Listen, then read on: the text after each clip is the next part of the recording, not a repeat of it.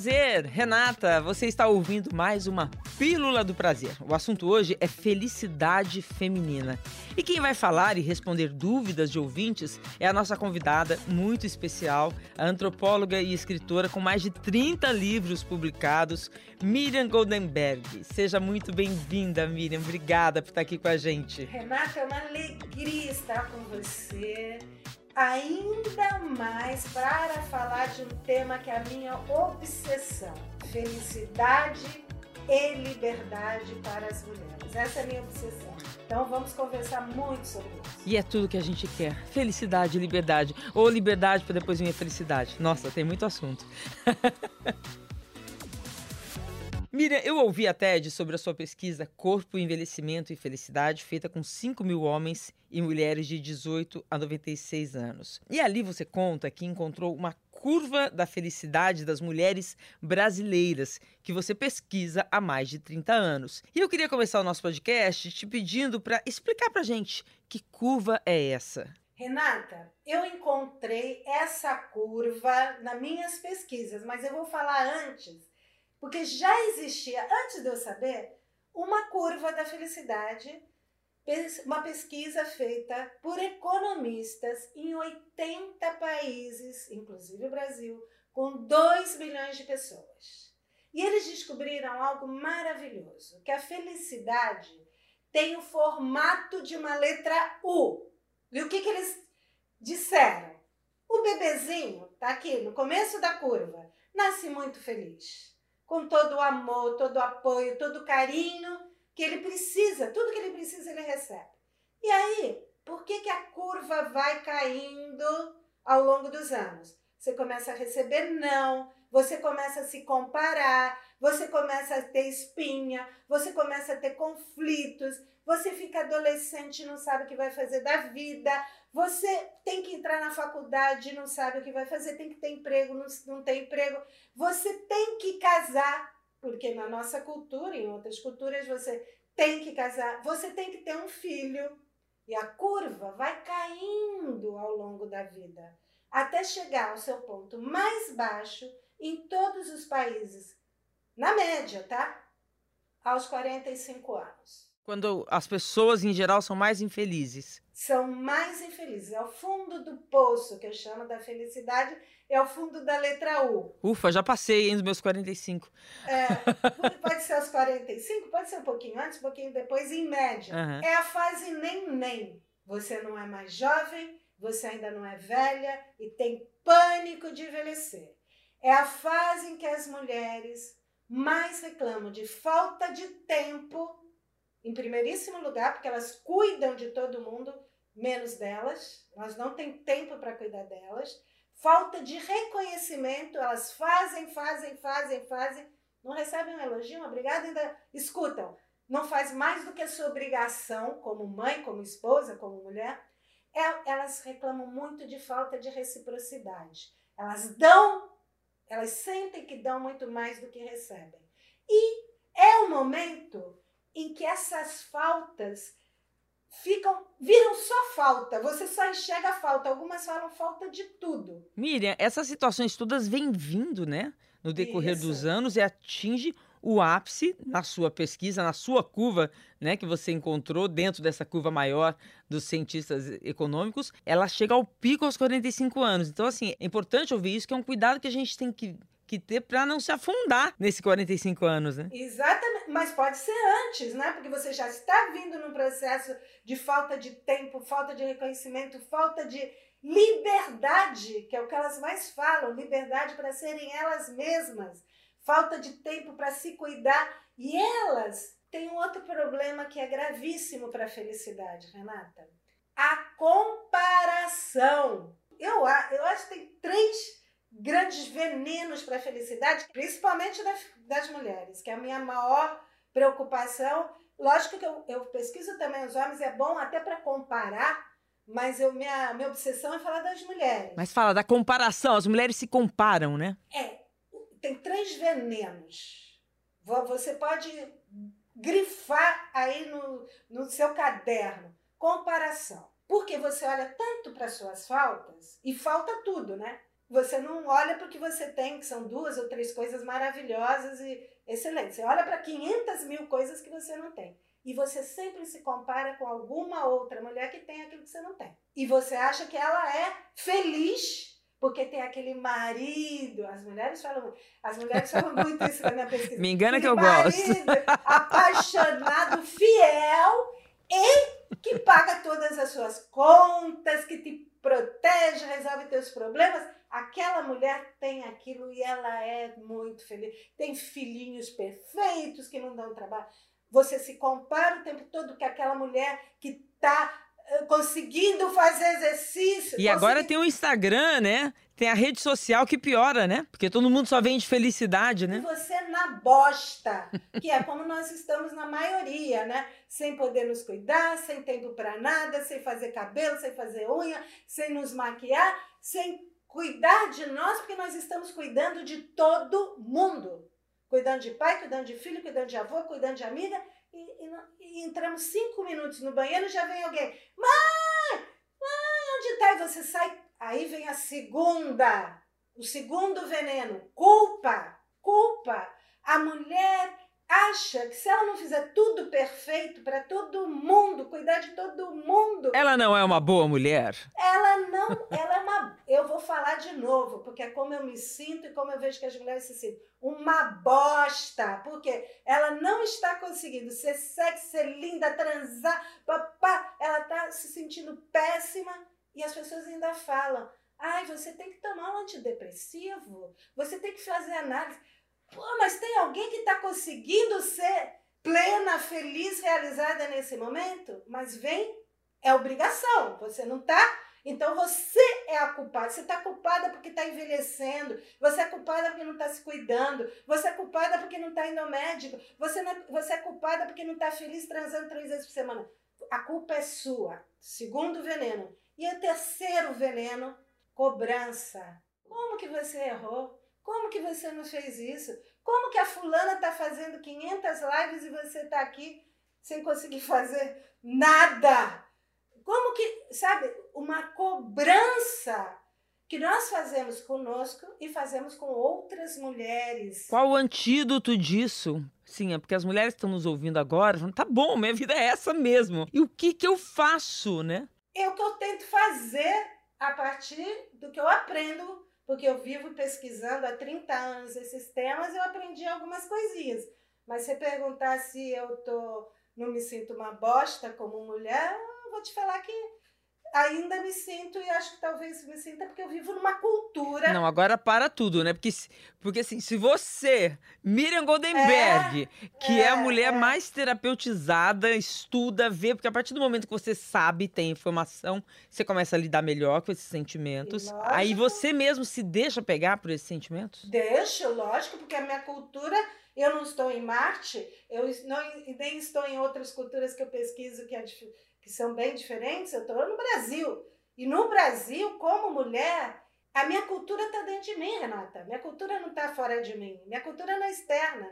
Então eu vivo essas ambiguidades. Eu acho que a melhor palavra para falar da mulher que está tentando se libertar desse modelo de ser mulher que provoca tanto sofrimento é ambiguidade. Porque ao mesmo tempo que eu luto diariamente para ser mais livre, a minha cultura diz, você é culpada porque está envelhecendo, você é culpada porque não está fazendo tudo uh, como deveria fazer, você é culpada porque não está conseguindo ser que nem aquela mulher maravilhosa, confiante, poderosa, livre.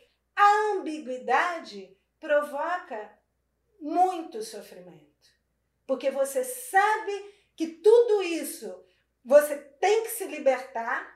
Você tem que se libertar da comparação, da cobrança, da culpa e, ao mesmo tempo, tem uma cultura que te aprisiona. Todos os dias tem alguma amiga minha que fala, Miriam, por que você está tão triste, Miriam? Você tem que fazer terapia. A Miriam fala, eu fiz terapia vinte e um anos da minha vida, agora eu não quero mais fazer terapia porque eu já tenho como lidar com os meus sofrimentos. Miriam, então por que você não faz uma correção nas suas pálpebras, porque elas estão muito caídas? Uma amiga querendo me ajudar.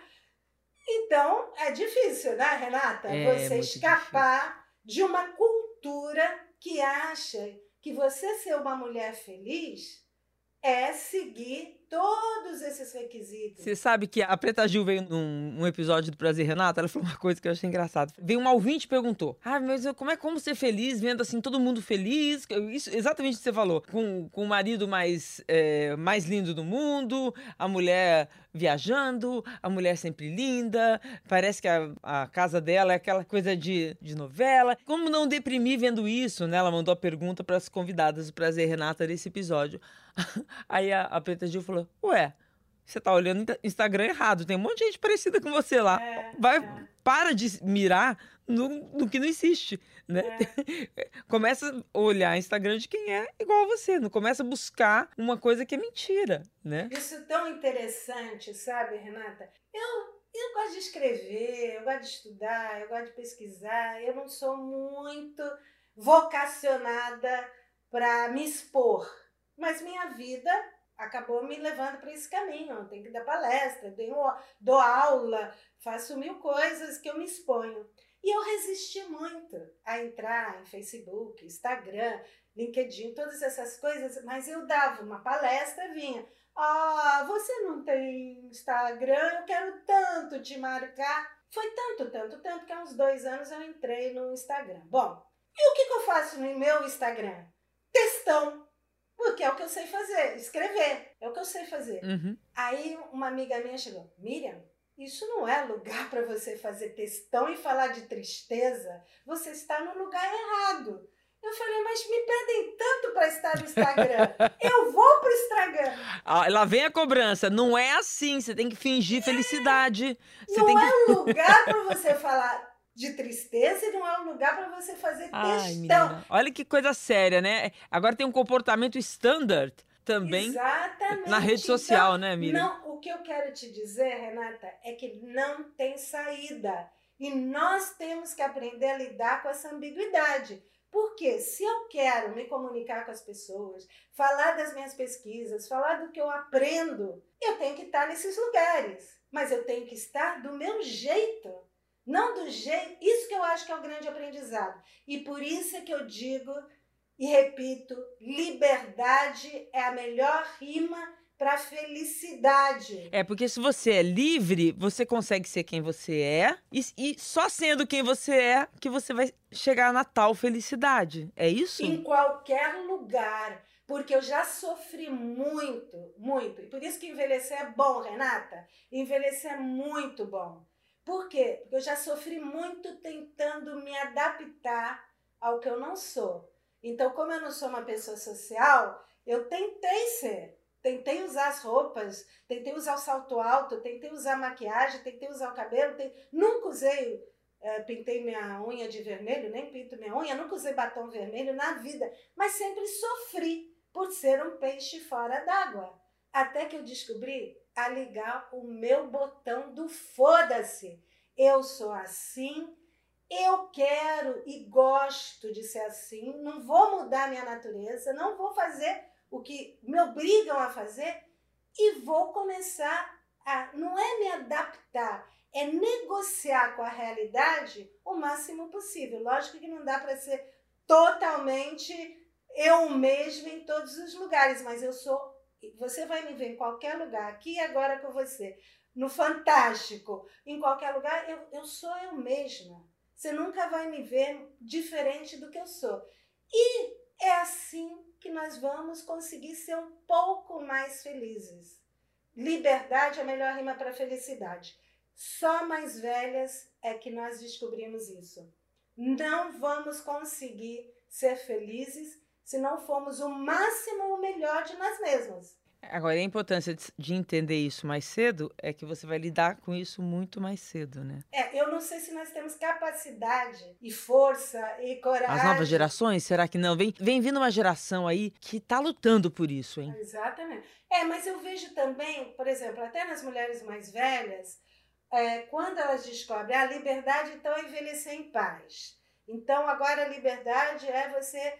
deixar o cabelo branco, é deixar você, é, fa... sabe, usar as roupas que você quer. Aí tem uma mulher que não quer pintar o cabelo de branco. Ela cobra. Aí ela cobra e cobra. Já quantas vezes já me falaram, eu tô com o cabelo branco, metade branco, metade... Tá uma bagunça meu cabelo, mas quantas vezes eu já não escutei? Ah, mas por que você não deixa o cabelo totalmente branco? Porque eu não quero. Porque eu não quero. Caramba. Então, é muito difícil negociar, porque tem as cobranças diretas e tem as cobranças que são pro teu bem. Aquela que vem junto, vai ser bom pra você. E você não quer. Então você ainda fica culpada por não fazer aquilo que é bom para você. É muito difícil ser feliz. Dá mais trabalho ser feliz e ser livre do que ser, ser como diz a Simone de Beauvoir. Às vezes é mais fácil suportar uma escravidão cega do que trabalhar para se libertar. Liberdade e felicidade dão trabalho. Ou seja, quem quiser buscar, trabalhe pela sua liberdade, mulheres. É essa mensagem que fica antes da gente ir para as perguntas das, das Tem ouvintes. Tem que ter coragem para você ser você mesma numa cultura como a nossa, que não preciso colocar todos os adjetivos, que quem é mulher sabe, precisa ter coragem existencial e todos os dias... trabalhar para se libertar. Disse tudo, adorei. Tem que ter coragem. É isso aí. Às vezes você nem percebe, às vezes é uma coisa mínima, que é, poxa, mas foi só uma brincadeirinha, por que, que você está fazendo esse exagero todo? Eu só falei uma bobagemzinha. Tem que ter coragem de não aceitar as brincadeirinhas que nos oprimem. Porque brigar e lutar contra uma opressão visível, nós estamos juntas, mas nós temos que lutar também com essas coisinhas invisíveis que estão no nosso dia a dia, que oprimem as mulheres. E oprimem, às vezes, mulheres oprimindo outras mulheres. Muitas vezes. Muitas vezes. É, vamos, vamos, vamos praticar a cumplicidade feminina, né? É, eu, eu acho que é, é, é, não é nem com as outras mulheres, é com, com nós mesmas. É. Cada vez que você fala... uma vírgula de uma mulher, né? Uma vírgula condenando um comportamento livre de outra mulher, você está se aprisionando nesses padrões que, que fazem as mulheres todas sofrerem, inclusive você, né? Adorei, isso adorei.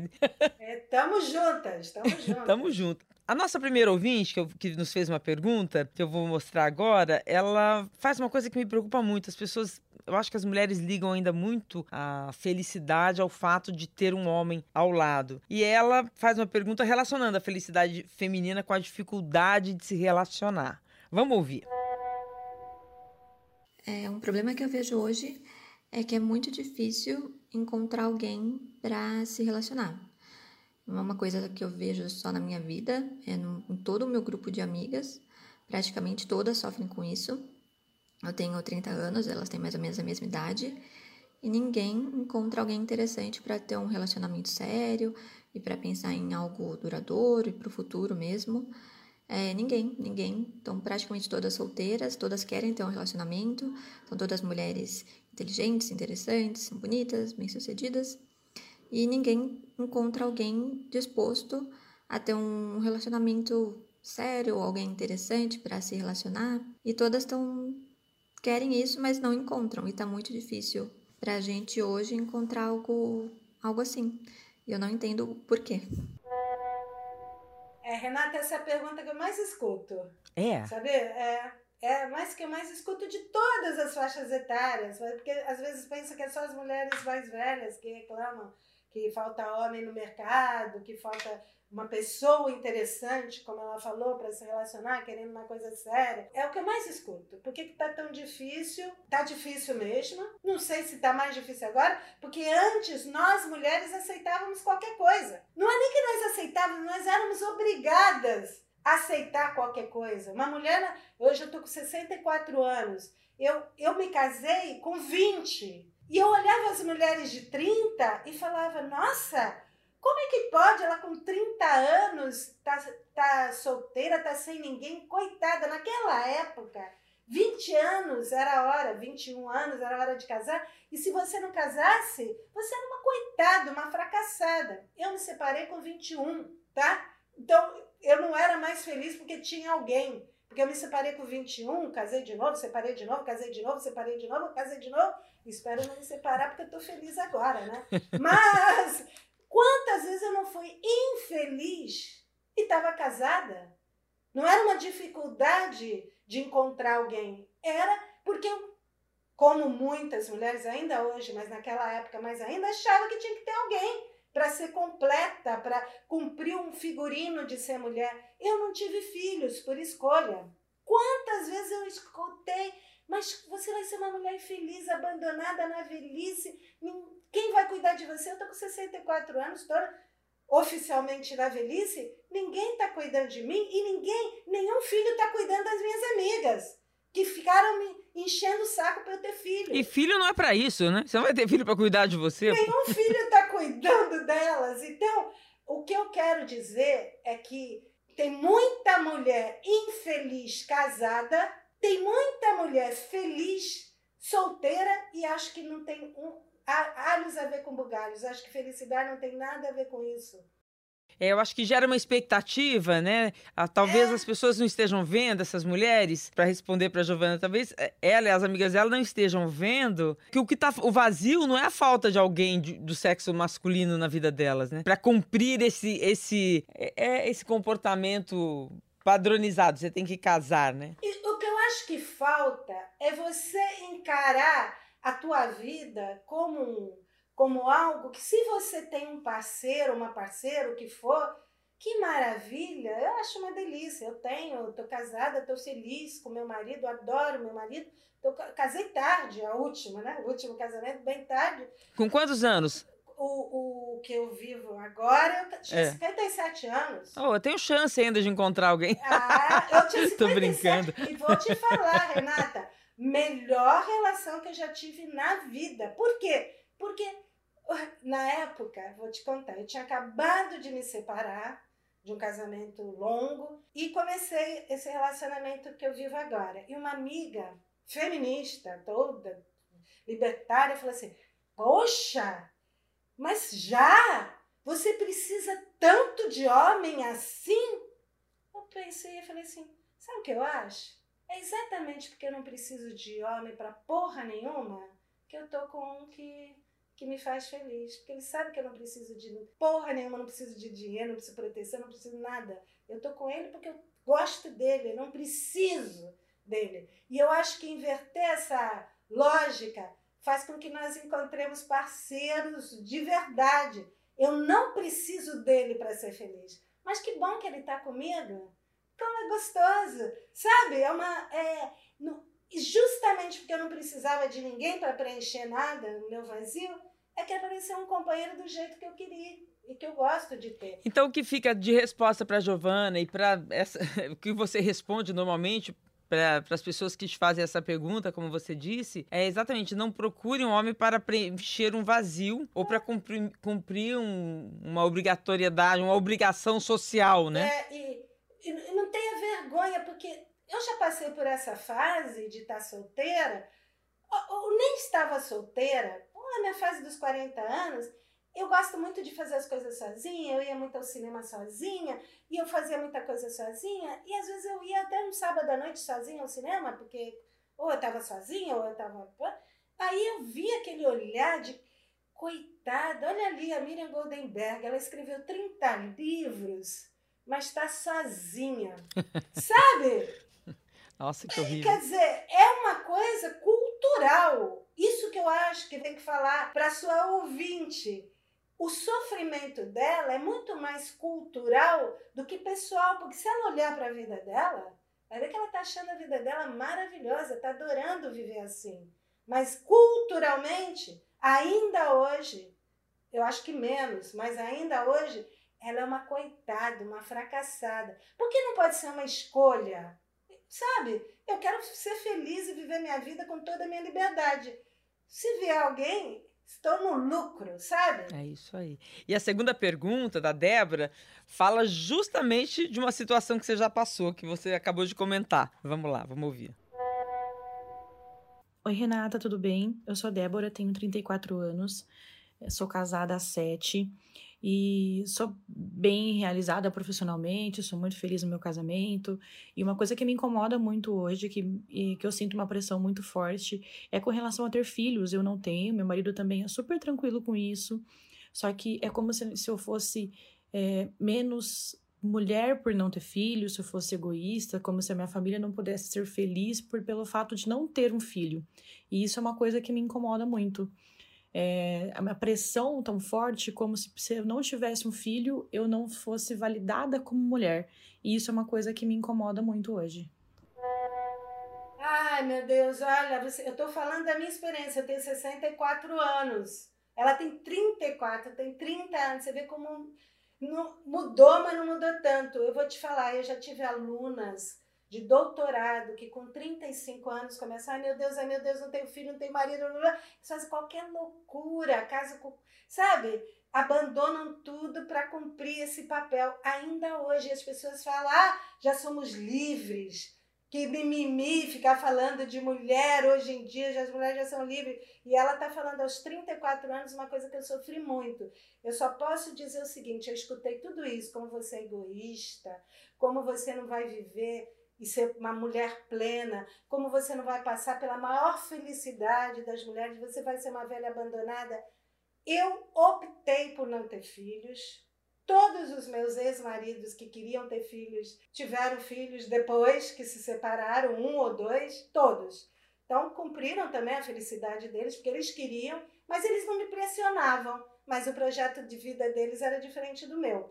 E atualmente o meu marido tem dois filhos e já tem até dois netos, então eu acabei sendo avó sem ter filho, né? Mas só com coragem e muita certeza, porque a pressão não é a pressão, aquela pressão direta, é aquela pressão que faz você sentir realmente dúvida existencial. Eu vou te contar uma coisa que eu acho assim um dos piores problemas. Tem mãe que dá de presente para a filha que não quer ter filhos, que tem certeza que não quer ter filhos, óvulos congelados. Ah, minha filha, se você com quarenta e cinco anos mudar de ideia, você está aqui com os óvulos congelados, né? Que custa uma fortuna e você vai poder ter filhos. Imagina essa menina que está hoje com trinta e cinco, fica até os quarenta e cinco, pensa, os cinquenta, ai meu Deus, ai meu Deus, ai meu Deus. Não basta dizer não, né? Não é, prorrogou, não. prorrogou o... Até, porque na minha fase era até os quarenta, agora você vai até os cinquenta, sessenta, com essa dúvida, né? Porque tem mulher tendo filho, não aqui no Brasil, mas fora do Brasil, com sessenta anos. Então, o que eu digo assim, você não sabe nunca se vai errar ou acertar. Nós não temos bola de cristal para saber, vou ser mais feliz tendo filho ou vou ser mais infeliz não tendo filho. Não existe essa bola de cristal. Então você tem que ter certeza da tua escolha agora. Eu sempre tive certeza dessa minha escolha. Por, não por nada, porque eu achava que eu não, não tinha capacidade de gerar uma vida feliz. Então eu, eu não quis ter filhos. Você me pergunta, eu me arrependo? Nem uma vírgula. Porque eu construí uma vida cheia de propósitos, cheia de amores, cheia de amigos. E se eu quisesse ter um filho, hoje eu adotaria. Pronto, eu, eu resolvi assim. E nunca quis, nunca passei por isso, por esse desejo. Então, é difícil. Muita gente me cobrou. Eu diria até que... Poucos homens me cobraram, Renata. É, mais mulheres. Muitas mulheres me cobraram. Acho que cabe isso com aquela frase que você falou, né? Quando você não, não liberta uma mulher, você se aprisiona, né? Exatamente. Eu acho que é uma, é uma crueldade. Eu tenho um capítulo, no, tem um livro meu chamado Liberdade, Felicidade e Foda-se, que eu falo muito disso e muitos depoimentos de mulheres falando como são cobradas por outras mulheres. Eu já fiz isso, sabia?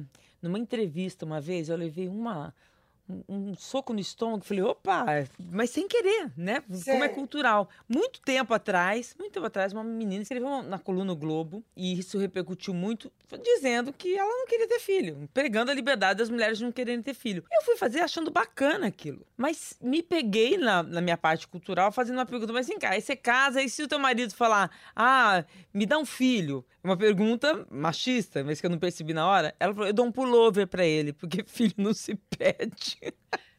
Eu adorei a resposta Olha, dela. Olha, o que eu acho legal você falar isso, Renata, é porque nós introjetamos tudo que a nossa cultura diz que é felicidade. Tudo que a nossa cultura diz que uma mulher deve ser. E nós não percebemos. É, porque como é que um homem vai pedir um filho pra uma mulher, né? Não, mas, por exemplo, eu tive maridos que queriam ter filhos. Eles sabiam que eu não queria ter filhos. E isso nunca foi um problema, porque eles não se... Olha, olha que interessante. Nenhuma separação que eu vivi foi porque eu não tive filhos. Foram por outros motivos. Uhum. Agora, como eles queriam filhos, encontraram uma mulher perfeita para eles, que fizeram filhos e que eles ficaram muito mais felizes do que comigo. Então, acabou dando tudo certo. É, se você ceder à pressão de um, de um comportamento padrão é. que a sociedade te coloca, você perde a oportunidade de chegar àquela, à liberdade, né, que vai trazer a tal da felicidade. Sabe o que eu acho? Quanto mais escolhas nós temos, fica mais difícil. Quando não tinha escolha nenhuma, a mulher não tinha nem o que pensar. Pô, tinha filho. Quem, oh, as mulheres que eu pesquiso, que tem noventa e seis anos, tiveram nove filhos, seis filhos. Você acha que em algum momento na vida elas tiveram a liberdade de pensar, eu não quero ter filho? Não tiveram. Uma mulher que tem noventa e seis anos hoje. Minha mãe, que teria noventa e poucos anos hoje, não teve essa oportunidade. A nossa geração é mais livre para escolher. Por que não exercer essa liberdade? Por que não? Vamos ouvir a Camila, de São Paulo. Oi, Renata, tudo bem? Meu nome é Camila, eu tenho trinta e dois anos e moro em São Paulo. Para mim, a desigualdade de gênero é um dos principais motivos para a infelicidade feminina. E aí, queria saber o que, que nós, mulheres, podemos fazer em relação a isso, já que é um problema estrutural, né? E está longe do nosso poder. Queria a opinião de vocês. Obrigada. É, essa revolução é a revolução cotidiana. Eu, nós, nós somos poderosas para mudar a realidade. Nós estamos mudando. Uhum. Nós estamos mudando a realidade. Aliás, se o, o século passado foi o século da revolução das mulheres, eu digo que hoje é o século da revolução das mulheres mais velhas. Porque elas revolucionaram tudo no século passado e estão revolucionando tudo nesse século. Nós estamos mudando. Lógico que a estrutural, ela tem toda a razão. É muito difícil mudar esses valores culturais, porque, exatamente como você falou, eles estão dentro de nós. Mas hoje já tem outros valores coexistindo. É, eu acho que passa muito pelo que você falou, né? Assim, a gente tem opção, né? Existe isso, mas a gente tem opção. É exercer a liberdade de, de optar em dizer não a essa desigualdade, né? Exato. E ter coragem. Cada mulher que se liberta na sua vida cotidiana está libertando um monte de mulheres que querem também ser mais livres. Muitas mulheres, aliás, é o que elas mais invejam, é a liberdade. Elas querem ser mais livres, mas elas têm medo, elas têm pânico da liberdade. Então, quando uma mulher se liberta e fala, olha, eu não tive filho, eu não casei, eu optei por uma vida assim, eu tô bem, olha aqui, olha, eu tô bem, ó, tô bem, tô com amores, tô com amigos, tô... tô... Fala, ah, então será que dá, sabe? Será que dá pra eu dar uns beijos na boca, mas não casar? Será que dá pra eu ir pra praia de biquíni mesmo estando velha, sabe? Será que dá? E vai testando. Quantas mulheres que eu já conversei que passaram a fazer coisas que não faziam, meio assim no teste. Eu tenho pânico de ir para a praia de biquíni porque eu tô velha e tô horrorosa e tal. Ah, vou um dia na praia de biquíni, vamos ver o que acontece. O que, que vai acontecer? O que, que vai acontecer de verdade, sabe? O que, que vai acontecer de verdade? Eu não quero ter filhos, eu vou ficar uma velha abandonada? Olha aqui, ela não ficou uma velha abandonada, ó. Ela tá lá com sessenta e quatro anos fazendo um monte de coisa, tá feliz, encontrou... Até de um... biquíni na praia. De biquíni na praia, toda, toda flácida, toda caindo, mas tá lá, sabe? Se, tomando um sol gostoso, dando uns beijos no namorado, no marido dela. Então, sabe? Ou então sozinha, lendo um livro, tomando um vinho. Tem uma pergunta tão bacana na minha pesquisa, que é assim, o que falta para você ser mais feliz? Aí as mulheres começam, ah, falta emagrecer vinte quilos, falta ter um marido que pague minhas contas, falta viajar, falta eu fazer, muitas falam fazer uma cirurgia para corrigir isso, falta, falta, falta, falta, falta. Sempre que elas falam da falta, elas se comparam com alguém que tem, uma mulher que tem tudo que elas não têm, sempre. Aí eu faço logo depois uma outra pergunta, qual o momento do dia que você se sente mais feliz? Elas param, pensam. Ai, quando eu chego em casa, tomo um banho gostoso, ou quando eu tomo um vinho com as minhas amigas e dou risada, ou quando meu filho vem me dar um abraço e diz que eu sou a melhor mãe do mundo, que me ama de paixão, e não se comparam com ninguém. Isso para mim é felicidade. É saber valorizar aquelas coisinhas minúsculas que nos fazem felizes no nosso dia a dia. Isso, você perguntar para mim, o que, que te faz feliz? A hora que eu falo com meu melhor amigo, Guedes, que tem noventa e oito anos, por telefone. A hora que eu falo com a Thaís, que tem noventa e seis anos, por telefone. A hora que eu dou risada com meu marido, que eu faço, isso eu obrigo ele me fazer dar risada todos os dias. Isso que me faz feliz. O resto, só, se eu ficar só... focada nas faltas, eu vou ser a pessoa mais infeliz desse mundo. Adorei! Acho que passou uma mensagem muito bacana para muitas mulheres. Eu aprendi muito. Vou refletir muito sobre várias coisas que eu ouvi aqui. Que bacana, Miriam. É, Renata, olha, eu vou te falar o que eu mais tenho aprendido nesses anos todos é que uma vida sem propósito é uma vida infeliz. Quando você descobre o que realmente... dá significado à sua vida, no meu caso, tá? É escutar bonito os meus velhos, isso que dá significado. É escrever bonito sobre essas questões, isso que dá significado à minha vida. Eu acho que isso é felicidade. O resto é fantasia, expectativa, é ilusão de felicidade. Então, em vez de comparar com aquelas mulheres tão felizes e poderosas e lindas e maravilhosas, pensa assim... o que que dá realmente significado à minha vida? E acho que é isso. Simples assim. Isso é felicidade. Liberdade igual a felicidade, felicidade igual a liberdade. Adorei. É isso aí. Muito obrigada. Foi, foi muito bacana. Eu tô vendo esse livro aí atrás, Reinvenção. Olha, esse livro... é o seu novo livro? Esse é o meu novo livro, A Invenção de uma Bela Velhice. Fala sobre tudo isso. E cada capítulo... você vai aprender as dicas da realidade, não é autoajuda. O que, que de mais importante nós podemos fazer aqui e agora, não só para sermos mais felizes, mas para fazer quem nós amamos muito mais feliz. Bacana, adorei. Um beijo enorme, querida. Beijo. Prazer, Renata, é um podcast G um. Produzido e editado pelo Fantástico. Está disponível no G um, no Globoplay, no Spotify, no Deezer, no Google Podcasts, no Apple Podcasts e nas principais plataformas de áudio. Apresentação, Renata Ceribelli. Produção musical, Pedro Guedes. Produção, Guilherme Ramalho. Divulgação, Isadora Neumann. Edição, Duda Kunert. Direção, Giovanni Sanfilippo. Espero você no próximo episódio, tá?